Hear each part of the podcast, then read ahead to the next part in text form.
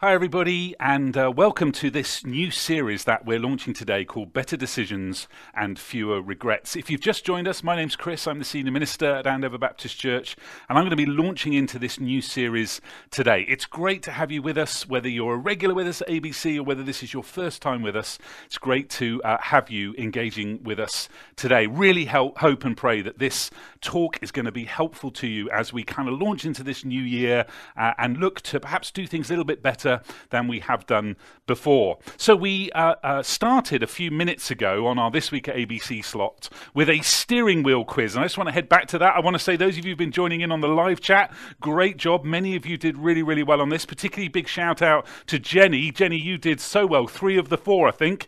You got absolutely spot on. Uh, Ian, you did great on this as well. And others were joining in. Paul and others who joined in with this, you, you did great. Now, this, these were the steering wheels. These are iconic steering wheels wheels. And if you're a, a, fan of cars, then you'll probably have recognized a number of these straight away. Uh, but um, we were asking, do you know what these steering wheels are? I don't know whether you can see all of them uh, here, but we're going to give you the answers right now. So here are the four cars that those steering wheels belong to. So um, I'm going to try and point in the right direction. So we had a Citroen DS21. So great job if you got that. That iconic steering wheel with just the one kind of pillar on. That if you're as old as I am, you remember those Citroen steering wheels. They were always always funky, weren't they? Uh, we've got a Lamborghini Aventador uh, there and uh, a Ferrari. Oh, I'm really pointing the Radley. A Ferrari a GTO 250. Amazing, beautiful car uh, with that iconic wooden steering wheel. And then the last one with uh, all the buttons was a, a McLaren Formula One sports car. So great job if you got those right. If you got all of them right, well, you're top of the class. If you got one or two, you were doing pretty well uh, with all of that. Now, the whole point of the steering wheel wheel thing, and it's a slightly che- cheesy link, but I, I hope you'll bear with me in this. The whole point of the steering wheel quiz today was because as we start this new series, I want to kind of posit that steering wheels uh, direct and guide our cars, don't they? And our decisions are like the steering wheels of our experiences.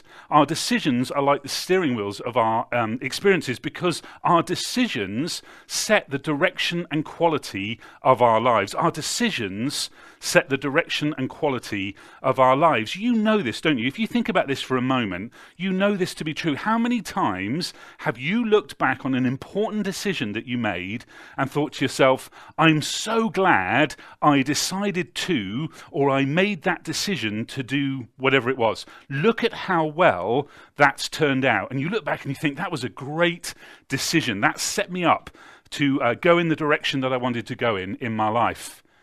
And if we're all really honest as well, how many times have you looked back and thought that was a really bad decision? That was a mistake. Look at how that's worked out. Look at the direction that has taken my life in. How many times have your decisions kept you on the road, heading where you want to go in life, keeping you going in a good direction? And how many times have your decisions left you veering off the road into a ditch? We've all got some experiences of that, haven't we? How many times should our decisions have taken us down a different road on a different route or avoided some obstacle in the middle of the road, but we ploughed on anyway and suffered the consequences? We've all had those experiences too, haven't we?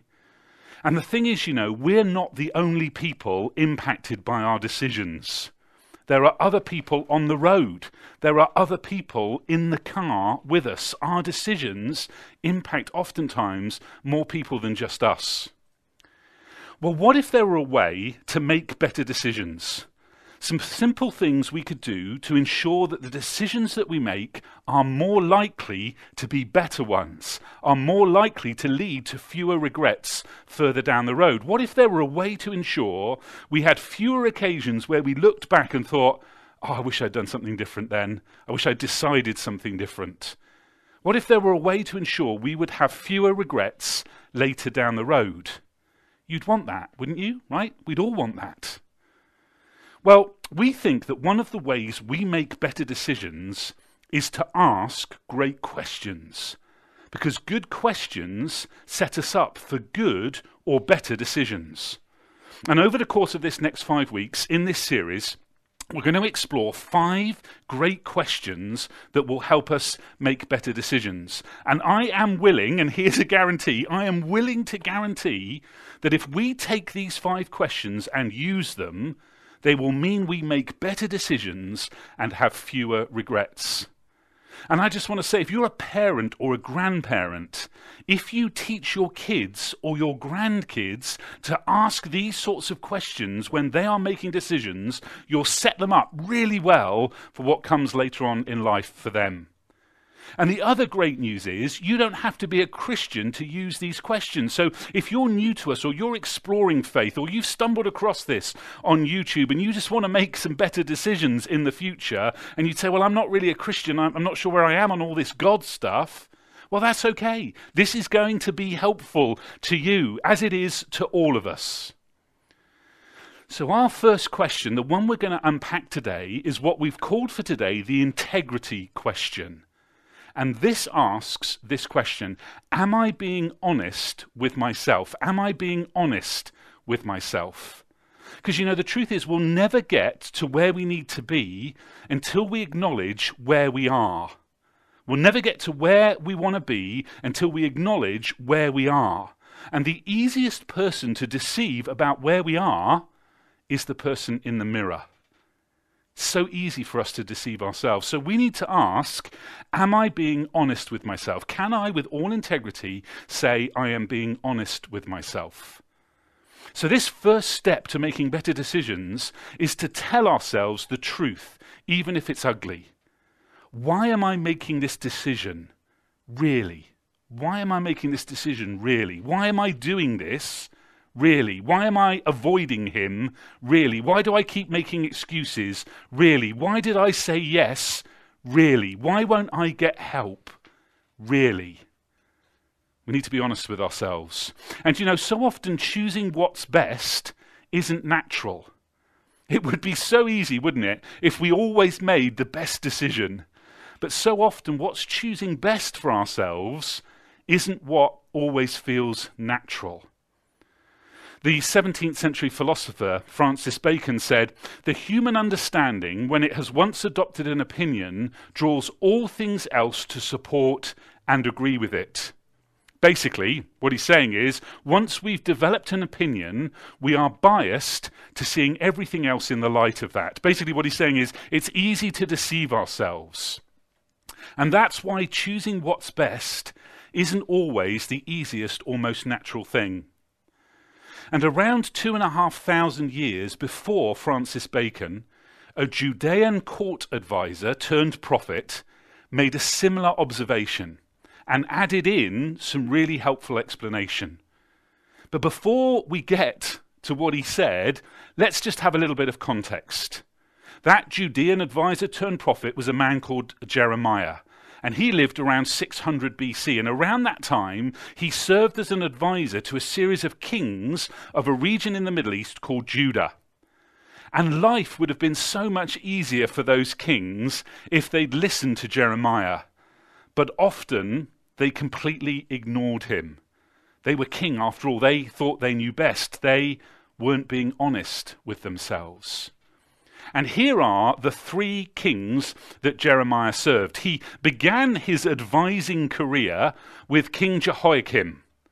And at the time Jehoiakim became king, Judah was paying an annual financial tribute to a kingdom called Babylon, who in return would provide military support to them and leave them alone.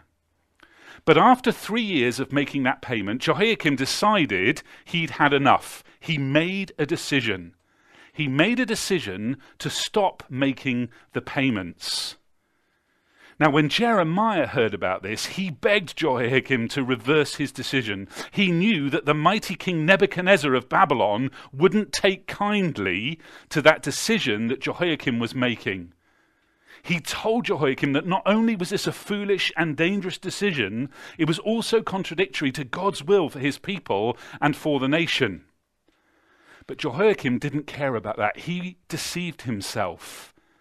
He decided he could do better things with the money. So he ignored Jeremiah. He ignored God. And lo and behold, Nebuchadnezzar showed up with his army at the gates of Jerusalem and laid siege to the city for three months. Then they entered the city, captured Jehoiakim, put him in chains, and marched him back to Babylon. And Nebuchadnezzar added Jehoiakim to his king collection. Because Nebuchadnezzar collected kings.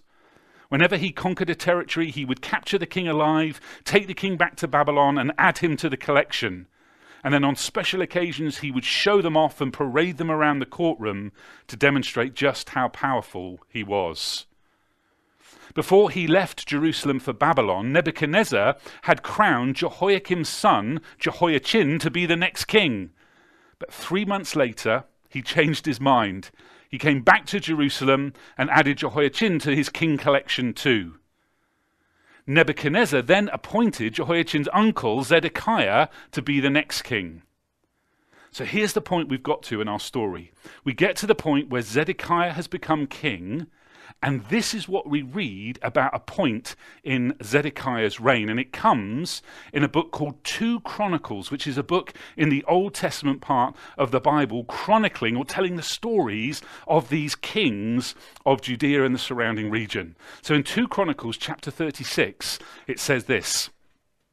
Zedekiah was 21 years old when he became king, and he reigned in Jerusalem for 11 years.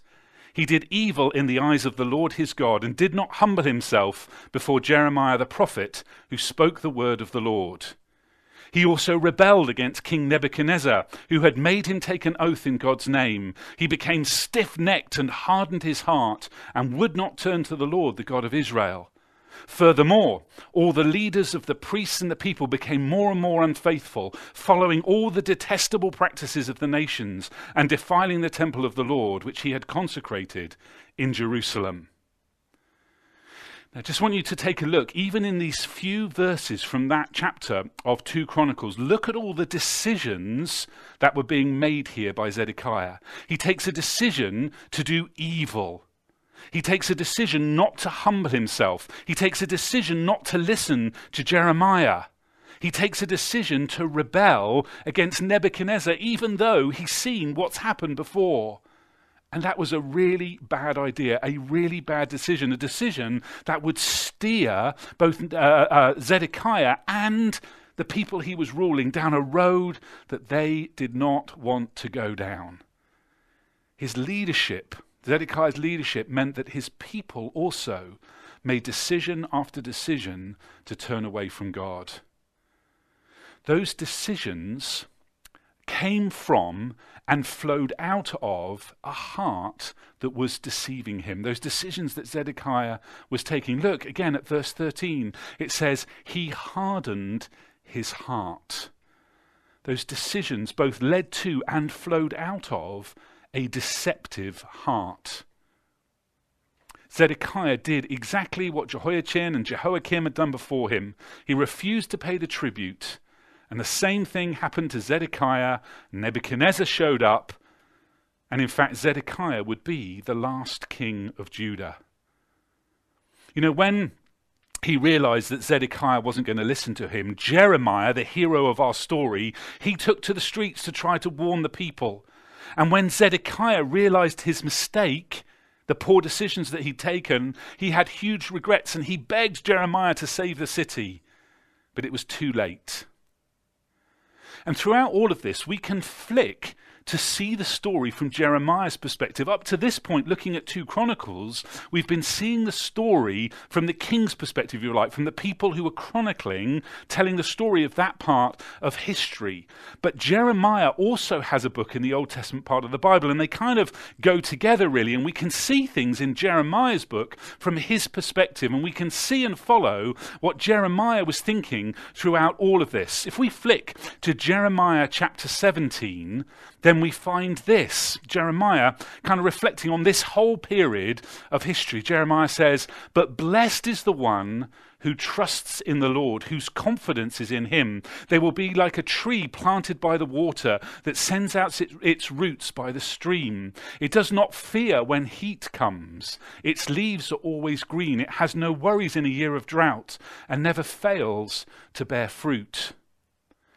See, Jeremiah was saying, we need to trust in God Place your confidence in Him and look to Him for direction. And if you do that, He will lead you to the places where you will grow and be fruitful, even when the pressure and the heat comes on. He's saying, if you trust in God, you will be sowing roots that will sustain you, even when the heat and the pressure comes on. And then, perhaps most telling of all, in verse 9, Jeremiah says this The heart is deceitful above all things and beyond cure.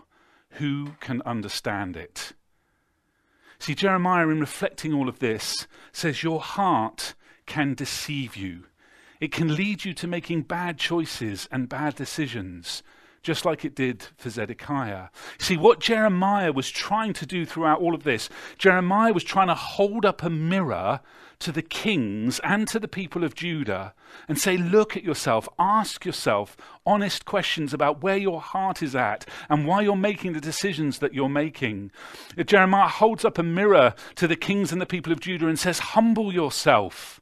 Realize that your heart is not always right. Stop and ask yourself some questions before you make decisions that you'll later regret. I think Jeremiah would want to say, ask yourself these kind of questions. Is my heart deceiving me? Am I being honest with myself? Why am I making this choice, this decision? Really? I think Jeremiah would want to say to the kings, Why are you making these decisions? Are they the best for the people that you're leading and ruling over? Are you making these decisions for their best outcome? Really? Or if you're being honest with yourself, are you making them for you? That's the integrity question. Am I being honest with myself? Why am I making this decision really? So I think if we bring this back to us, if we say, what can we take away from some of these uh, kings that we're reading about and from what Jeremiah wanted to say to them, let's bring this back to us. I think what we'd want to hear from Jeremiah is this sort of thing How humble is your heart?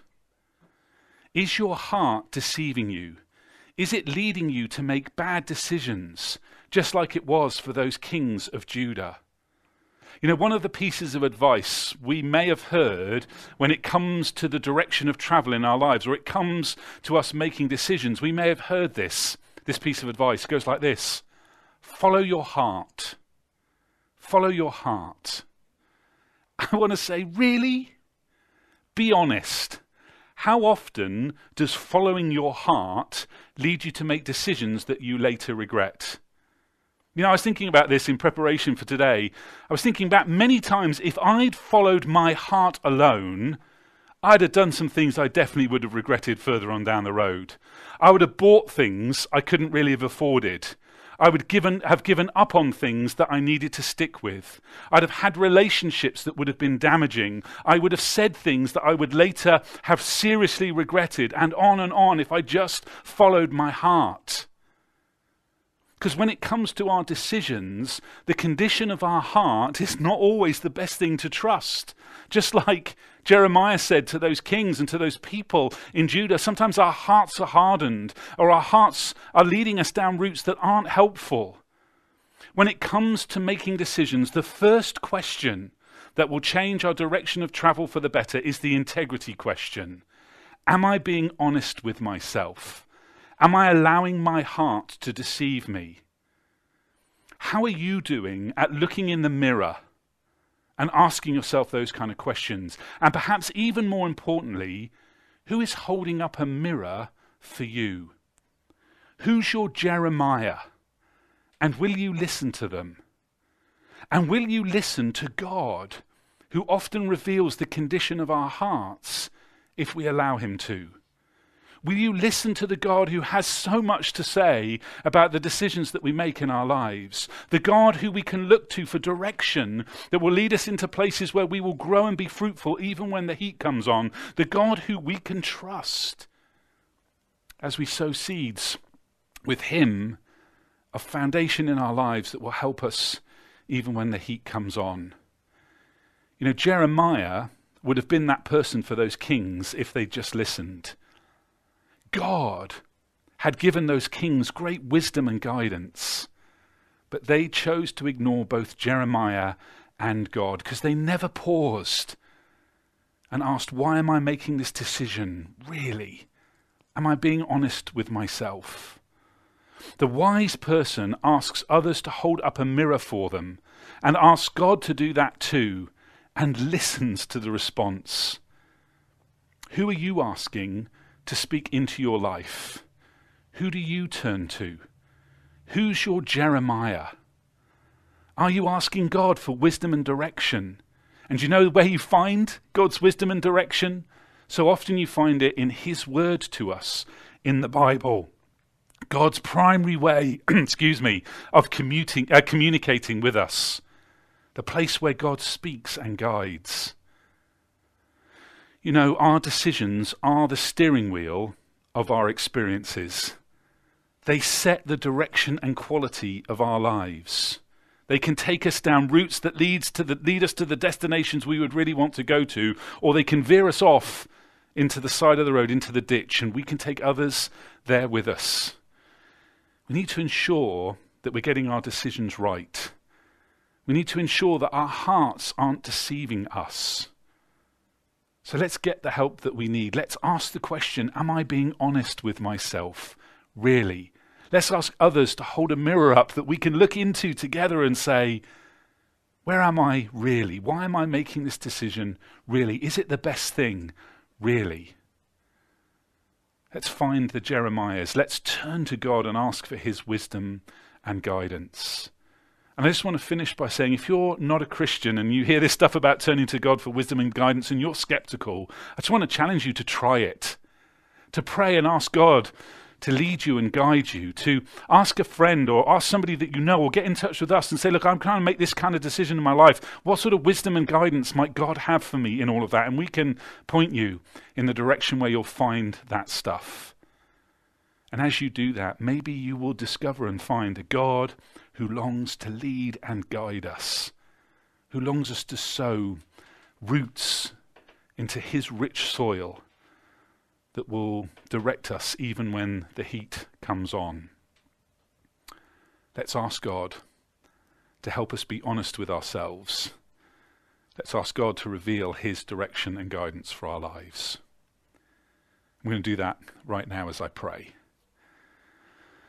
Lord God, thank you so much once again for these incredible stories, for the richness that is contained within these stories that come from so long ago, but are so inspired Help us to find the Jeremiahs in our life, and not just to find them, but to listen to them. Help us to listen to you too, Lord God, as we set out to make better decisions and have fewer regrets. Lead us and guide us, we pray, and thank you that you are the one in whom we can de- lay deep roots and deep foundations that will sustain us and ensure our lives bear fruit. Lord God, help us to have the courage to look in the mirror and say, Am I being honest with myself really? To tell ourselves the truth about why we're making some of the decisions that we're making. Help us to stop and ask the integrity question before we make a key and important decision in our lives. And Lord God, help us to open ourselves up to your guidance and direction, we pray. Amen.